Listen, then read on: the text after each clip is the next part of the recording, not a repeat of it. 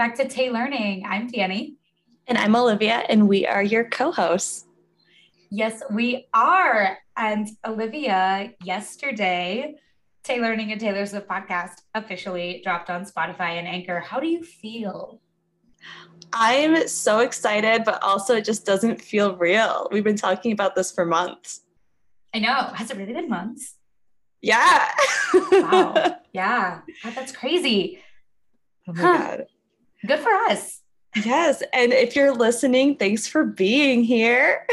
yeah, we're we're really excited to build a little Taylor Swift community, a Taylor Swift and learning community. I received messages from friends saying like even if they weren't super into Taylor Swift, they loved learning things.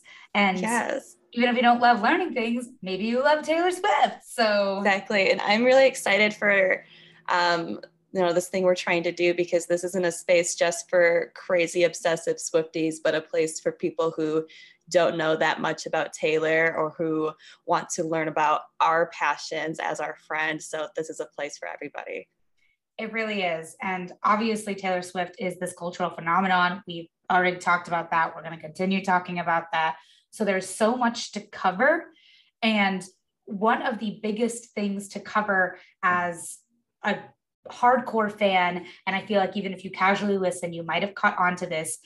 Taylor Swift has so much anxiety about staying relevant. Yes, because, you know, beyond the fame, she is just kind of a normal person, and we all deal with anxiety about you know what we're going to do with our lives if the current career that we're pursuing doesn't work out and like what the future looks like for us in general and i can't imagine how much pressure she feels in her position. I can't either, especially since she was skyrocketed to fame, like mega fame so early yeah. in her career. Most of the time, people get skyrocketed to that level of fame that early. I mean, it burns bright, but it doesn't burn long. Yeah, and she didn't really expect it to last nearly as long as it did. Um, I know that we plan on doing some deep dives into a couple of her songs that really showcase her anxiety around this topic. And I'm glad that you made the point of she didn't expect to get so big so fast because I feel like that's kind of the center of what we're going to be talking about in this episode. Yeah, she's written a few songs specifically about fame anxiety, and she's written a lot of songs about anxiety in general, which will have its own day in the spotlight if you allow that pun. Um, but today we're going to be talking about a song from Speak Now. What song is that, Olivia? So we're going to be talking about Long Live. Long Live is the closer to her 2010 Speak Now album. Um, I guess to kind of begin and paint the picture that Taylor was kind of feeling when she wrote this song. Um, so her second studio album, Fearless, is um, it, well, it came out in 2009 or 2008, excuse me, and it she won a ton of awards for it. She, you know, shot up to fame really quickly. Mm-hmm. And she wins awards like she won Grammy for Album of the Year at, in the 2010 Grammys. Um, she won Album of the Year in 2009 at the Academy of Country Music Awards. And she just really swept those big awards that I'm sure she wasn't prepared for at that time. Um, and so I feel like she kind of didn't think that her career had anywhere left to go after she reached those big milestones. Yeah. And that's been like a really central focus of her career the entire time for not just her, but from external sources, right? Like if you mm-hmm. look at tabloids from the late aughts, there were stories about how she was probably going to burn bright and fade out. So yeah she's not immune to hearing that stuff either. And she did what Taylor Swift always does, which is take those feelings and turn them into art. And Long Live was the first song, to my knowledge, that she really addresses her extreme relevance and fame anxiety in a really beautiful Heartland rock mm. tune. I love this song so much. Um, so I guess let's like just dive into the lyrics and like start unpacking everything that she's put into the um, the song. So it starts with, "I said, remember this moment in the back of my mind, the time that we stood with our shaking hands, the crowds and stands went wild." Um, to me, the we refers to her and her band. I feel like this whole song is kind of like a letter to her fans and to her band and all the people that have worked beside her to make mm-hmm. her dreams come true.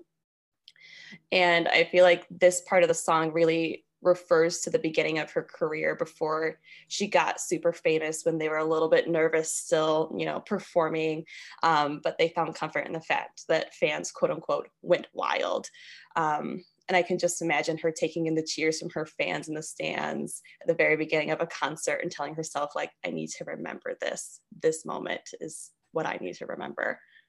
Yeah. Because even if like the fame happened to go away quickly after that, like at least she was able to capture that moment and have, I'm probably going to say the phrase magic in a bottle a hundred times yes. on this podcast. um, but that was like a moment that she really wanted to capture.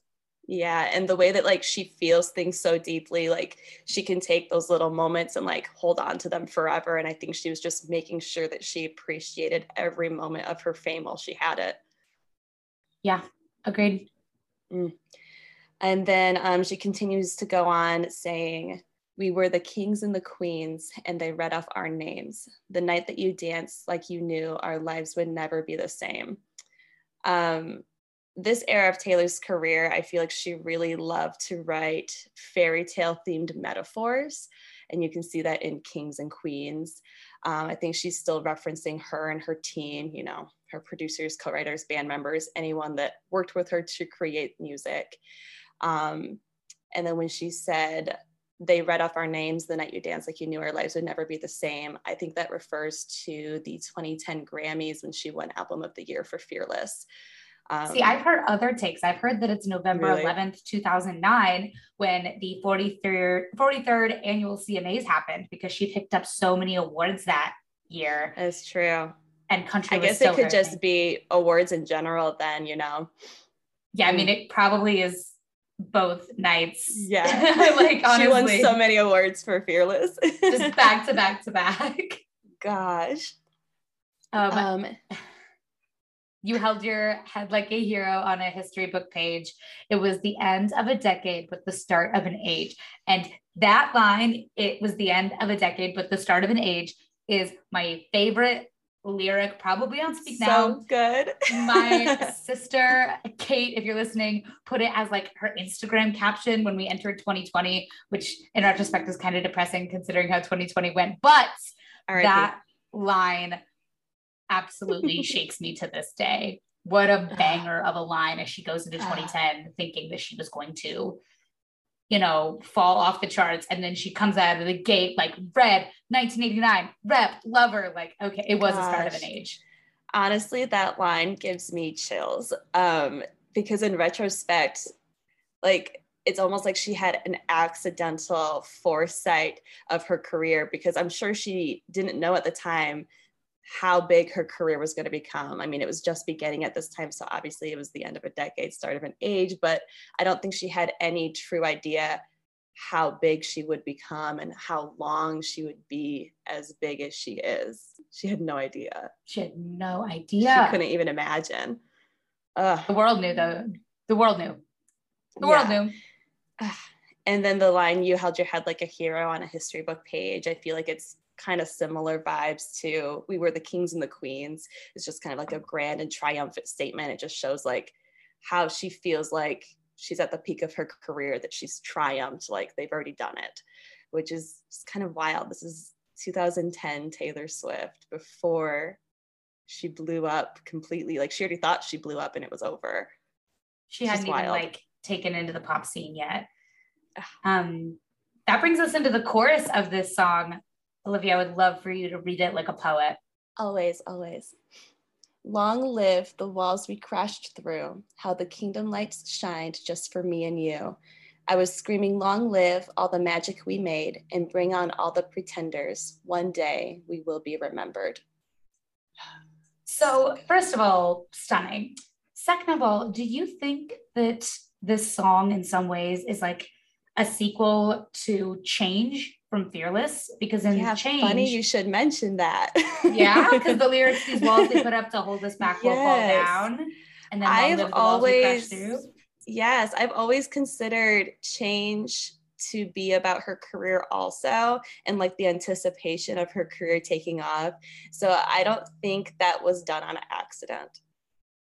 Yeah, I don't think so either. Maybe change was like her, God, I'm gonna get even bigger. And then um yeah, Long Live like, was like, oh, just kidding. like we did it already. we did it, girlies. It's time to go home.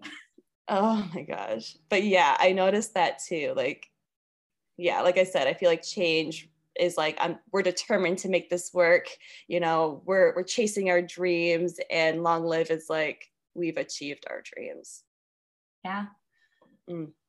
And then um her talking about kingdom and magic again, like with the fairy tale metaphors. Um, the kingdom lights shine just for me and you. I always interpret as a metaphor for being on stage, surrounded by everyone she loves, like her band, her fans, and that's her kingdom, you know. Um, yeah. That's the kingdom that she's been able to create with her fans. Um, all the magic we made, referring to everything they've been, been able to create from the music to her fandom. I know she really loves her fandom. Um, so it's just like really special, I feel like. Agreed. Um, um, and then one day we will be remembered. It feels like she's already anticipating the end of her career too, which I can't I can't believe 19 year old Taylor is like, yeah, it's about to be over. yeah, honestly. Um, this pushes us into the second verse. Um, I said, Remember this feeling?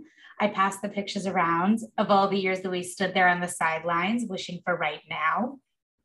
That feels pretty self explanatory to me. Like she spent the first part of her life mm-hmm. working towards exactly what she's experiencing right now. Like, yeah look at these pictures of young me getting a guitar when I was a kid. And now I'm using guitars on stages in front of thousands and thousands of people.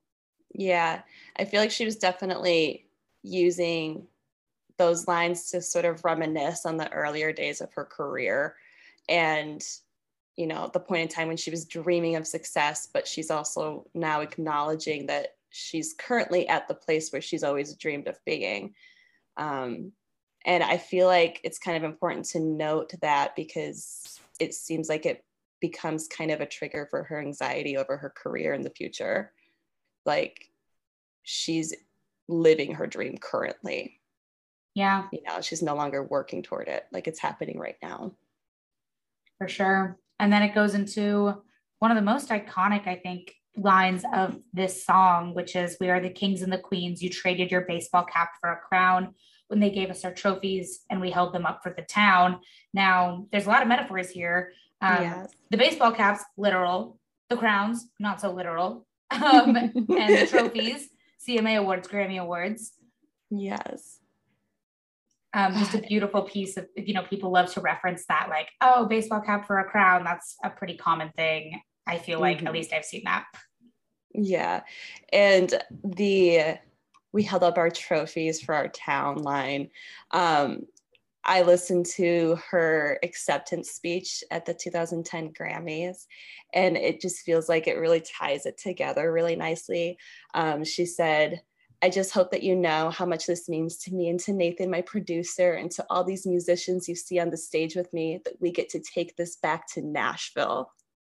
Like, she's just so cute.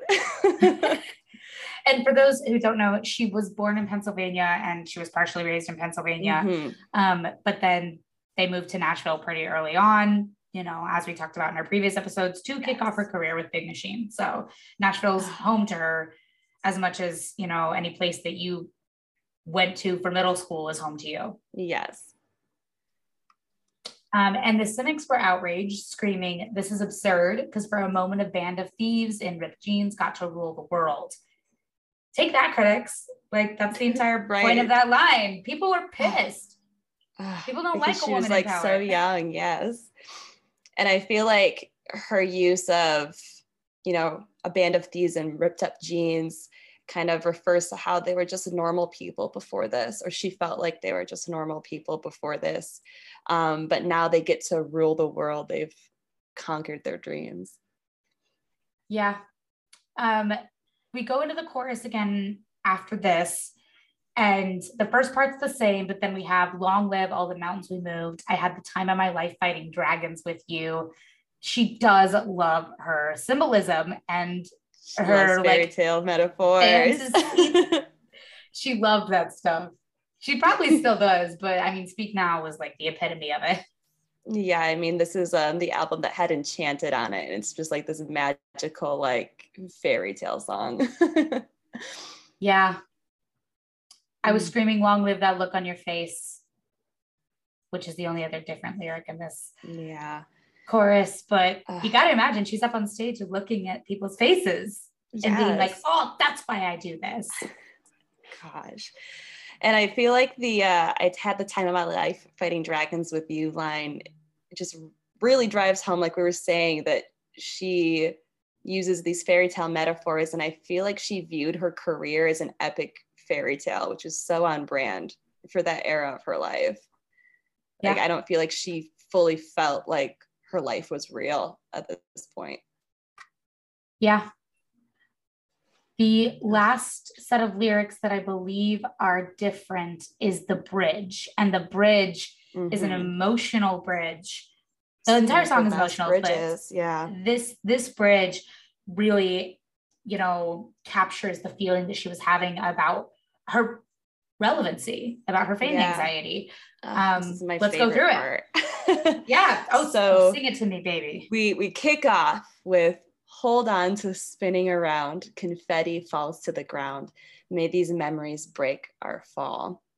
So hold on to spinning around. Confetti falls to the ground. I feel like it clearly describes her being on stage. It's a performance, and I um, can just imagine Taylor on stage thinking through these things, like standing like during like after an encore everyone's cheering the confetti's falling at her show and she's just really trying to soak up every second of this moment because she, it, to her it's fleeting. Um ugh. she loves her confetti. Gosh. I also saw maybe, sorry go ahead. Oh no you're good. I saw um somebody say that spinning around was a song that taylor never officially released so that could be referencing interesting one of her I heard of that songs. one yeah. We'll have to look into all of her unreleased songs one time and talk about that. I feel like that would be really interesting. Yeah. I mean, it was one on one of her demo CDs way back when, like 2003. Yeah. so we'll probably talk about that later. But I mean, that would be yes. a cool little Easter egg. And she loves her Easter eggs.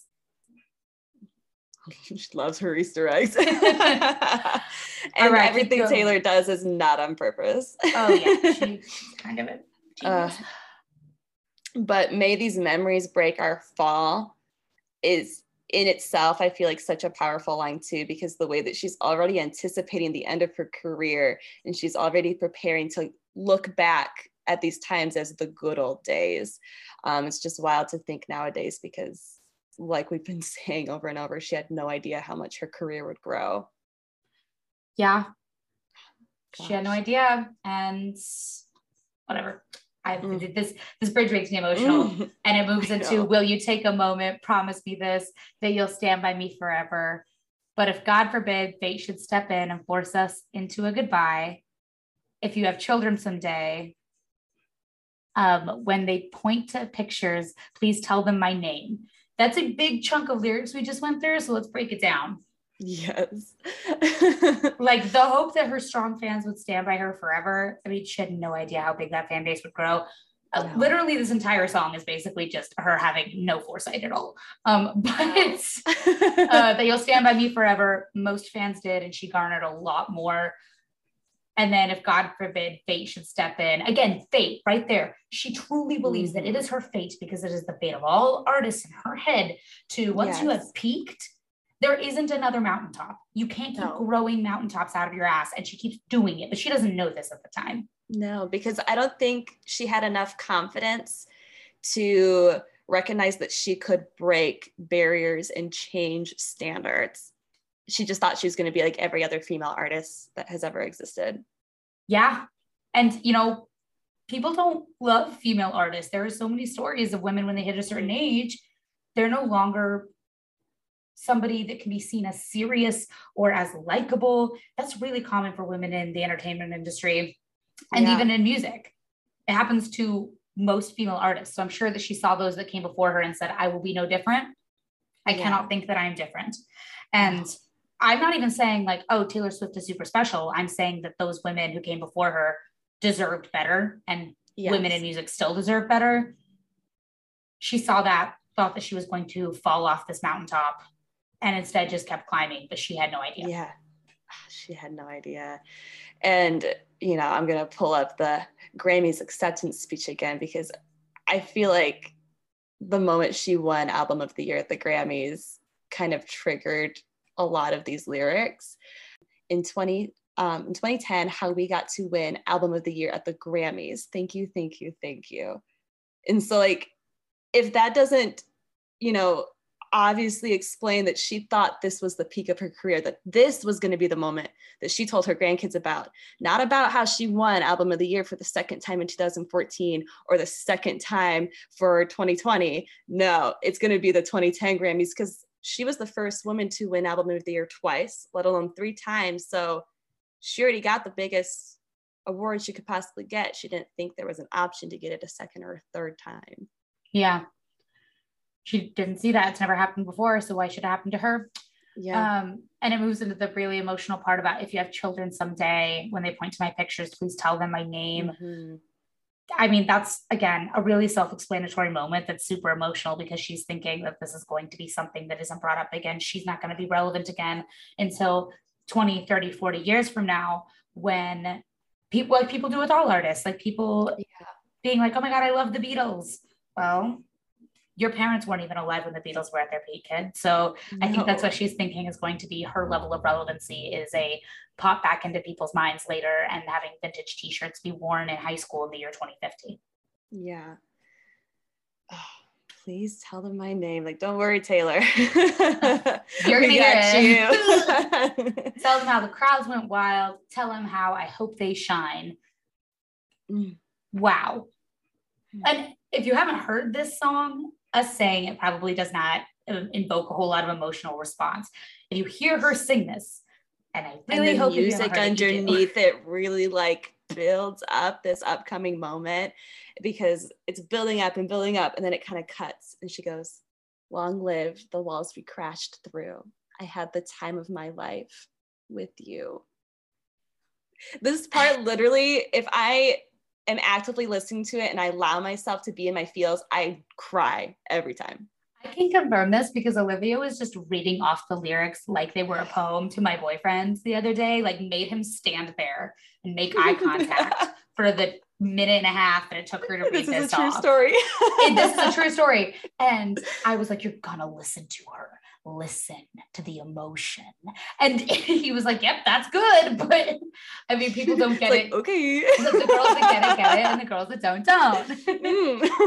but but like for emotional. us as big Swifties, like we get emotional listening to the actual song, but I think it's very powerful as just a read poem. Like it's just oh my Agreed. God. Agreed. And that's one of the things that's consistent across Taylor's discography, with the few exceptions of stuff that is obviously intended for radio play or marketing. Mm-hmm. Think Shake It Off, think Me. Most of her songs, if they were read out loud, could read like slam poetry if you wanted them yeah. to. Um, I'm not going to quote this correctly because I didn't come prepared, but I watched the Reputation Stadium tour on Netflix recently, again, you know, naturally. And she was doing the thing where she talks before she starts playing a song and she's like playing like on her guitar a little bit as like background music. And she was getting ready to play an acoustic version of, I think, Dancing with Our Hands Tied or something. And she was talking about how she early on realized what makes her music so special to her fans specifically is that they can relate to the lyrics. And so she always tries to make a point when she writes songs that it can be stripped down to just her voice and a guitar and still be beautiful because of the lyrics. So like her acoustic versions of her pop songs are still incredible because it reads like poetry. And it's intended to, it's not an accident. And oh. I'm glad you brought up Reputation because she did perform it on her Reputation tour. She performed it on her Speak Now tour and on a few hmm. dates of the Red Tour and the 1989 World Tour. So I feel like this song is going to be a recurrence throughout her tours for the rest of her career. Should she decide to tour again, Taylor Swift, if you're listening somehow, please tour again. Um, With I, many stadiums because you know it's going to be so hard to get tickets. yeah, I'm not. I'm not ready for the bloodbath. I'm truly not. Um, uh, but yeah, that that's th- this song is going to be recurring for a long time because it is the pinnacle yeah. of her fame anxiety and of some of her best songwriting on Speak Now, in my opinion. Literally. And when she introduces this song, again on the Reputation Stadium tour, because, you know, that's fresh in my mind, um, she, you know, goes into this big um, speech about how, you know, it's not just her on the on stage that makes the show what it is. It's the backup singers, the dancers, the people who build the stage, the people to take it down, security, people who sell food, like basically thank everybody that made tonight happen. And then she ends it with, and of course, there really wouldn't be a show to put on stage if you guys didn't want to come be at the show. So this is a song that for me is always going to be about you. Talking to the fans. Uh, Beautiful. Eh, Devastating. This is a diary entry. I think it actually was literally one of her journal entries from yeah, June of 2010. So. But I mm. I want to touch a little bit on what critics thought of the song because again, a lot of this song is about how she was critically shit on for being a young female in music and yeah. critics loved this song. They loved it. And the they, line I had the time of my life with you, like I feel like that just really drives home how she didn't think she was going to achieve more than she already did. Like it was in past tense. Like it's not I have time of my life with you right now, or I am having the time of my life with you. It was had. And Dani, if you ever came up to me and said, Olivia, you know, I've been thinking, I, I really have had a good time being your friend. I would think you're breaking up with me and it was over. like, imagine doing that to somebody. I mean, like, Taylor Swift did it to millions of people, but could you imagine physically doing it to somebody's face? I, I would, mm. I, no, I would change my name. I would, if somebody did that to me, I would be thinking about it every day for the rest of my life. I've had a good time here. and she didn't mean it like everything. any like bad type of way, but it's just like she was very, she was already thinking in past tense. yeah, she was already prepared for this. She was prepared for by the time Speak Now came out for her relevancy to yeah. have tanked. This um, was a um, preemptive goodbye letter just in case. It is. and Rob Sheffield from Rolling Stone said that he found the song to be heavy handed but effective. Quote, Speak Now peaks with Long Live, a ridiculously so over the top prom anthem with all the epic girl group swoon of the Ronettes or the Shirelles, plus a guitar lick from Def Leppard's Hysteria. Yet mm. when Swift sings it, damn if you don't believe every word. The longest field goal ever attempted is 76 yards. The longest field goal ever missed? Also 76 yards. Why bring this up? Because knowing your limits matters, both when you're kicking a field goal and when you gamble. Betting more than you're comfortable with is like trying a 70 yard field goal. It probably won't go well.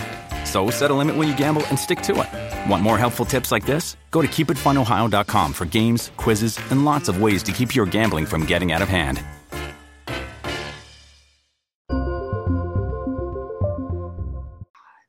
And I've seen so much talk on like you know Taylor Swift online communities or Swifty communities, I guess I should say, about how if this isn't the last song she performs live, she really messed up.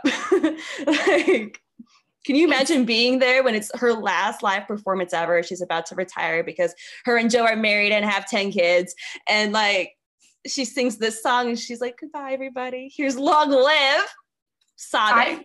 I, I think that if um, I was there for that show, I would have to die immediately because yeah. I knew that my life wouldn't go up from there. It's the end. I know we're talking about how like peaks keep coming, but I'm not Taylor Swift. So no, this is the end of an die. age. yeah. the end of an age. We already got through through the end of the decade. God. Now the age has ended at that point. No, I would I would cry. Um I just hope so for the, for the record, Dani and I have um both been unfortunate enough to never see Taylor perform live. Whenever we do so, I will be a little heartbroken if she doesn't sing this to me. Agreed. Also, just for clarification, it is not out of lack of want to see Taylor Swift live. It is when I was younger, out of lack of my parents wanting to cough up the money. Thus, yep. when I got older and was a college student and had to pick between bread and Taylor Swift, I made the wrong decision and I chose bread. and we'll, we'll do a little deep dive of our own personal journeys as Swifties at some point, but yeah, we both kind of have a similar experience of we couldn't afford it as a teenager, and then it was suddenly not cool like Taylor Swift in college, and then um, her last tour was Reputation. So, yep, yep, yep, yep. So there are regrets. I yeah, there are definitely regrets. I just I love that this song got so much love from critics and from fans alike because I feel like that's not always it's the way so that it is. special. Um, that guy, Rob Sheffield, whose quote that I read off, ranked it as the sixth best song that Taylor Swift has ever released. And that was in 2021. That was not when it came out. Yeah. To this day, thinks that it's one of the best things she's ever done. Other critics said that it was an anthem of defiance. Um, mm-hmm. and others said that it was a throwaway song. And I'm like, if you think that Long Live is a throwaway song, how do you have your job? Even if you don't like Long Live, because I get it, you know, it's the Heartland rock mm-hmm. pop thing. You can say this music isn't my music. But if you listen to that song and say this is a throwaway song, you're not paying attention. No. And I feel like as critics, like you have to kind of take your own personal preference with a grain of salt when you're like you're, you know, judging songs like this. Like it doesn't have to be your type of music and it doesn't have to be something you would listen to on your own, but like you can't deny all like the important metaphors and the way the music drives the song underneath the lyrics. Like you can't deny the impact that has, even if it isn't something you'd listen to in your own time.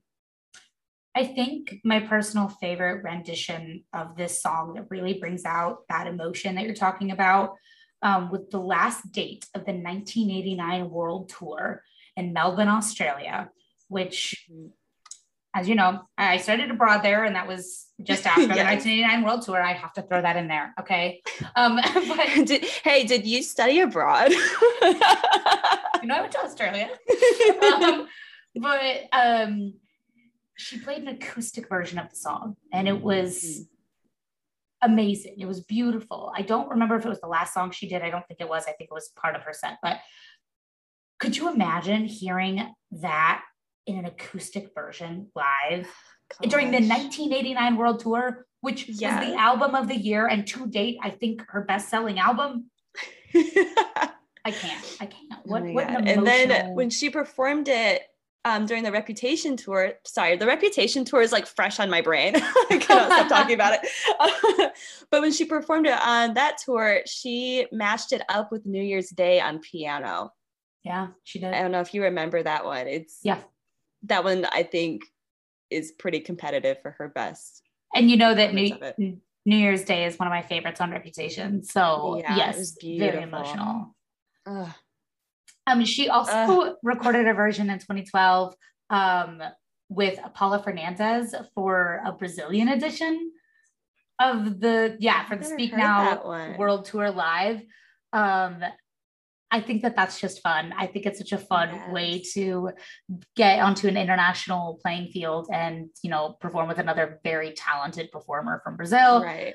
But I thought that that was fun and a really quirky way to get her song out there. Gosh.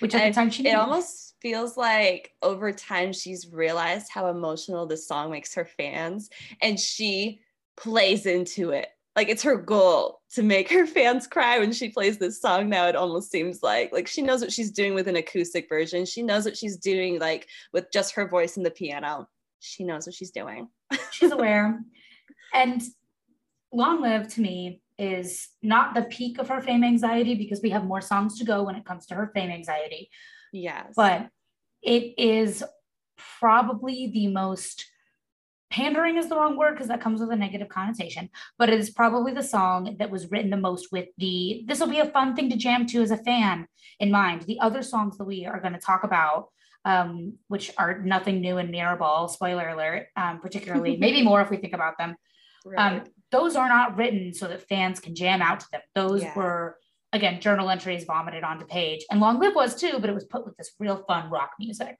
Right. I feel like this is good groundwork for what comes in nothing new and what comes in mirrorball which are songs that more expose her deeper emotions about the matter. But this is like just in case you know goodbye. I love she you. had, she had i love you. She had less to risk i think around when long live came out because speak now was mm-hmm. only her third album so yeah, she had less risk. Um, you get later on, you get nothing new. We're in red. You get Mirrorball. We're in folklore. There's more anxiety about fame relevancy, and yeah, because she builds more and more and more and more. And like, at what point is it going to crash?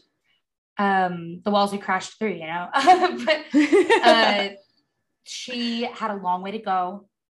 She never truly lost her fame and relevancy anxiety. And for somebody who is one of the most recognizable faces in the world, one of the most famous artists in the world, I can't imagine that feeling. Um, I can't. It just makes it. me want to hug 19 year old Taylor and be like, look at what you're going to amount to by the time you're 32 and what you still have coming for you. Like, the argument uh, could potentially be made that her fame anxiety has helped but keep her relevant because she's so mm-hmm. anxious about staying relevant that it keeps her on her toes it makes me sad that that's something she feels like she has to do. Yeah, constantly. Constantly evolving. Because if you're not constantly evolving as a woman in this industry, mm-hmm. you, you know, you're tossed to the side. You're no longer something fresh, which I'm really excited to talk about when we get to nothing new. Um, yeah. But because this is a really heavy topic, Olivia and I have made the joint decision that we should probably break up our fame anxiety series into a few separate episodes. Yeah, so. I feel like um, that's the best way to give all of these songs. Um, excuse me. My goodness, all these songs the justice they des- they deserve.